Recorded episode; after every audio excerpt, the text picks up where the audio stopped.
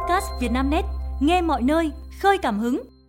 Mời quý độc giả theo dõi bản tin sáng mùng 6 phần 2 của Vietnamnet, gồm những tin chính sau, tố quán phở Hà Nội lên mạng, khách bị con gái chủ quán mắng te tát. Món quen thuộc ngày Tết nhưng không nên ăn quá nhiều. Vua Anh Charlie mắc ung thư. Dự báo thời tiết ngày mùng 6 tháng 2, miền Bắc vẫn sương mù ẩm, chưa hưởng nắng. Theo Trung tâm Dự báo Khí tượng Thủy văn Quốc gia, hôm nay, Bắc Bộ và khu vực từ Thanh Hóa đến Thừa Thiên Huế có mưa vài nơi, sáng sớm có sương mù và sương mù nhẹ rải rác, trưa chiều trời nắng, mức nhiệt tăng nhẹ, trời chỉ còn lạnh về đêm và sáng sớm, riêng khu Tây Bắc Bắc Bộ đêm và sáng sớm trời rét. Riêng thời tiết Hà Nội hôm nay, sáng vẫn có sương mù và sương mù nhẹ, trưa chiều giảm mây trời nắng với mức nhiệt cao nhất tăng 2 độ so với hôm qua, lên 27 độ. Đáng lưu ý, khu vực Bắc Bộ, từ đêm ngày mùng 7 tháng 2, đón đợt không khí lạnh mạnh khiến trời mưa, mưa nhỏ rải rác. Từ ngày 8 tới ngày 12 tháng 2, tức 29 tháng Chạp đến mùng 3 Tết, trời chuyển rét, có nơi rét đậm, rét hại. Nền nhiệt cao nhất lúc này là 17 tới 21 độ, có nơi trên 22 độ. Riêng từ 11 tới 13 tháng 2, tức mùng ngày mùng 2 tháng 4 Tết, tăng nhẹ lên mức 21 tới 24 độ, có nơi trên 24 độ. Nhiệt độ thấp nhất khoảng 13 tới 16 độ, vùng núi 10 tới 13 độ, vùng núi cao có nơi dưới 10 độ. Ngoài ra, các khu vực khác ngày nắng, đêm không mưa. Riêng Nam Bộ, tiếp diễn chuỗi ngày nắng nhiều, cảm giác oi nóng về trưa. Thành phố Hồ Chí Minh và nhiều tỉnh, thành khác của Nam Bộ duy trì nền nhiệt cao, phổ biến từ 31 tới 34 độ, cục bộ phía Đông Nam Bộ có nơi trên 34 độ. Giá vàng hôm nay giảm, mở mịt động lực tăng giá. Chốt phiên ngày mùng 5 tháng 2, giá vàng miếng 4 số 9 tại SJC thành phố Hồ Chí Minh là 76,2 triệu đồng một lượng mua vào và 78,4 triệu đồng một lượng bán ra. SJC Hà Nội niêm yết ở mức 76,2 triệu đồng một lượng mua vào và 78,42 triệu đồng một lượng bán ra. Doji Hà Nội niêm yết ở mức 76,05 triệu đồng một lượng mua vào và 78,35 triệu đồng một lượng bán ra. Doji thành phố Hồ Chí Minh mua vàng SJC ở mức 76,05 triệu đồng một lượng, bán ra ở mức 78,35 triệu đồng một lượng. Giá vàng trên sàn Kitco lúc 20 giờ ngày mùng 5 tháng 2 theo giờ Việt Nam giao dịch ở mức 2.021 đô la Mỹ một ounce, giảm 0,89% so với đầu phiên. Giá vàng tương lai giao tháng 4 năm 2024 trên sàn COMEX New York giao dịch ở mức 2.038 đô la Mỹ một ounce, giảm 0,78% so với đầu phiên. Giá vàng giảm vào đầu phiên giao dịch Mỹ do chỉ số đô la Mỹ và lãi suất trái phiếu kho bạc tại Mỹ tăng, giá dầu thô giảm. Ngoài ra, giá vàng còn chịu tác động từ báo cáo việc làm của nước này công bố vào tuần trước. Giá dầu thế giới trượt dốc, giá xăng trong nước vẫn điều chỉnh dù vào ngày nghỉ. Vụ thị trường trong nước, Bộ Công Thương vừa có công văn hỏa tốc gửi Sở Công Thương các tỉnh, thành, các thương nhân đầu mối kinh doanh xăng dầu và các thương nhân phân phối thông báo về thời gian điều hành giá xăng dầu. Theo quy định tại Nghị định số 80 của Chính phủ về kinh doanh xăng dầu, thời gian điều hành giá xăng dầu được thực hiện vào ngày thứ năm hàng tuần. Nếu ngày thứ năm trùng vào ngày cuối cùng của năm âm lịch, 29 hoặc 30 Tết Nguyên đán, việc điều hành giá xăng dầu được thực hiện vào ngày thứ tư liền kề trước đó. Nếu thứ năm là ngày mùng 1, mùng 2 hoặc mùng 3 Tết, thời gian điều hành giá xăng dầu được thực hiện vào ngày mùng 4 Tết. Trường hợp thời gian điều hành giá trùng với ngày nghỉ lễ theo quy định thì được thực hiện như sau. Nếu ngày thứ năm trùng với ngày đầu tiên dịp nghỉ lễ, thời gian điều hành giá xăng dầu được thực hiện vào ngày thứ tư liền kề trước đó. Nếu ngày thứ năm trùng vào các ngày nghỉ lễ còn lại, thời gian điều hành giá xăng dầu được thực hiện vào ngày làm việc đầu tiên sau kỳ nghỉ lễ. Dẫn chiếu theo quy định này, việc điều hành giá xăng dầu tới đây sẽ vẫn là ngày thứ năm, 8 tháng 2, vì tháng Chạp năm nay có 30 ngày, nên thứ năm ngày mùng 8 tháng 2 là 29 Tết, không trùng với ngày cuối cùng của kỳ nghỉ Tết Nguyên đán Giáp Thìn, tức 30 Tết. Do đó, Bộ Công Thương thông báo, việc điều hành giá xăng dầu tuần này sẽ diễn ra bình thường, tức là vẫn được thực hiện vào thứ năm, ngày mùng 8 tháng 2. Từ đầu năm đến nay, giá xăng dầu trong nước được điều chỉnh tăng 4 lần liên tiếp. Tố quán phở Hà Nội lên mạng, khách bị con gái chủ quán mắng té tát. Mới đây, thực khách tên l có bài viết chia sẻ trải nghiệm không tốt tại quán phở bò sốt vang ở Thể Giao, Hai Bà Trưng, Hà Nội vào ngày 21 tháng 1. Chị L bức xúc khi con gái chủ quán nhắn tin chỉ trích thậm tệ. Khách đăng bài phản ánh, nhân viên quán và chỉ trích khách thậm tệ theo đó, chị L cùng ba người bạn tới quán ăn phở. Chị L bước vào quán trước, gọi một bát phở tái lăn. Người bán phở đồng ý. Tuy nhiên, khi ba thành viên khác trong nhóm chị L vào quán và đều gọi phở tái chín, người bán phở muốn chị L đổi món.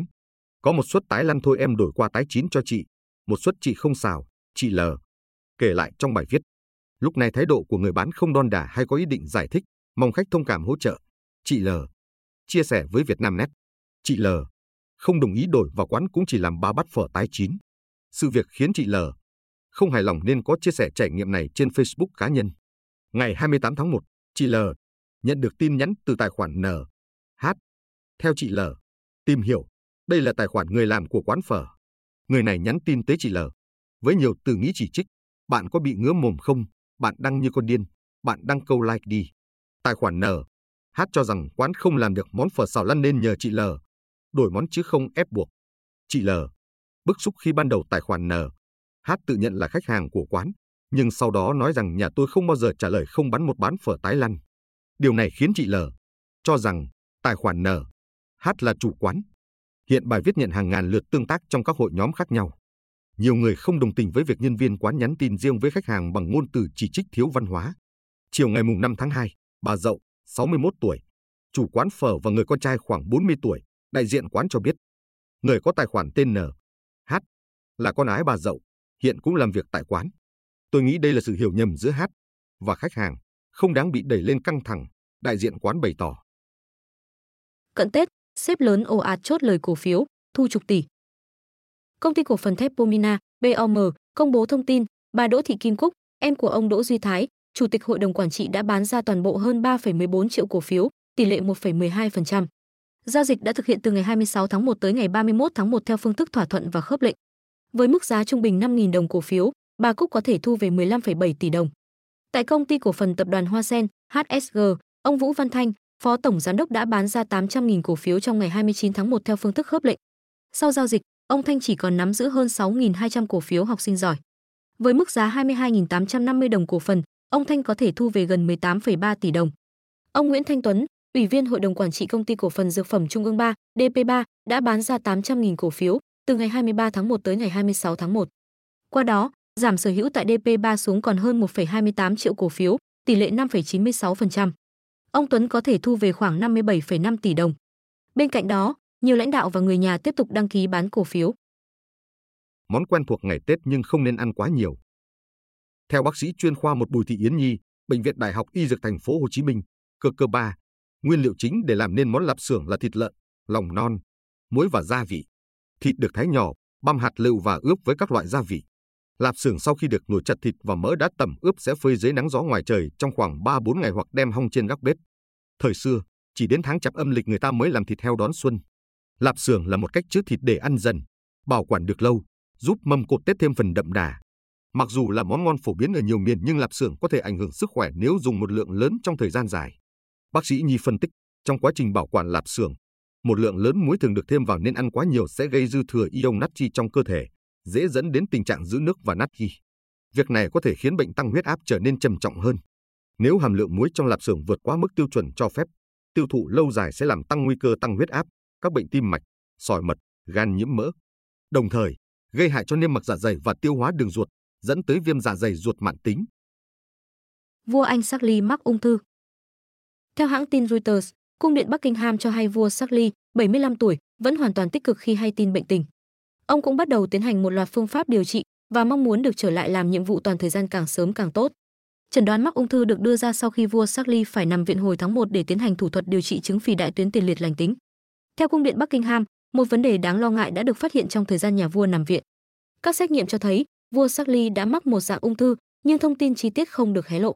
Không có thêm thông tin chi tiết nào được chia sẻ ở giai đoạn này, ngoại trừ việc xác nhận nhà vua không mắc ung thư tuyến tiền liệt.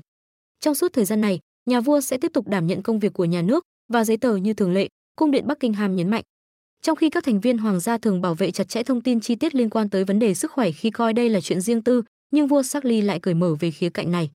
Nhà vua đã chọn chia sẻ chẩn đoán bệnh tình để ngăn những suy đoán và hy vọng nó có thể hỗ trợ sự hiểu biết của công chúng đối với tất cả những người mắc bệnh ung thư trên toàn thế giới, thông báo cho biết. Bất ngờ tìm thấy tên lửa hạt nhân trong gara nhà dân. Quả tên lửa bị dỉ xét có từ thời chiến tranh lạnh được tìm thấy trong gara của một người đàn ông đã qua đời ở bang Washington, Mỹ. Theo tờ Sister Times, quả tên lửa tưởng chừng thông thường đã thu hút sự chú ý của Bảo tàng Quốc gia lực lượng không quân Mỹ ở thành phố Dayton của bang Ohio, Mỹ. Sau đó, bảo tàng đã báo cho cảnh sát thành phố Bellevue thuộc bang Washington. Trước đó, bảo tàng nhận được cuộc gọi đề nghị tặng quả tên lửa nằm trong gara của một người đàn ông đã qua đời. Đội ra phá bom mìn tới gara và xác định đây là Douglas E2 tên lửa không đối không được thiết kế để mang đầu đạn hạt nhân 1,5 kinh tế W25. May mắn, tên lửa không gắn đầu đạn và không có nguy cơ nổ. Ông Z Tyler, phát ngôn viên Sở Cảnh sát Bellevue, cho biết thiết bị được tìm thấy cơ bản chỉ là bình xăng chứa nhiên liệu tên lửa. Các ký hiệu vẫn hiện rõ trên bề mặt quả tên lửa cấp quân sự.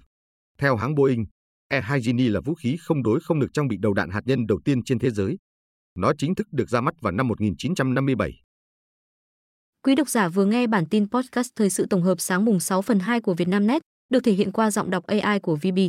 Mời quý vị và các bạn chú ý theo dõi.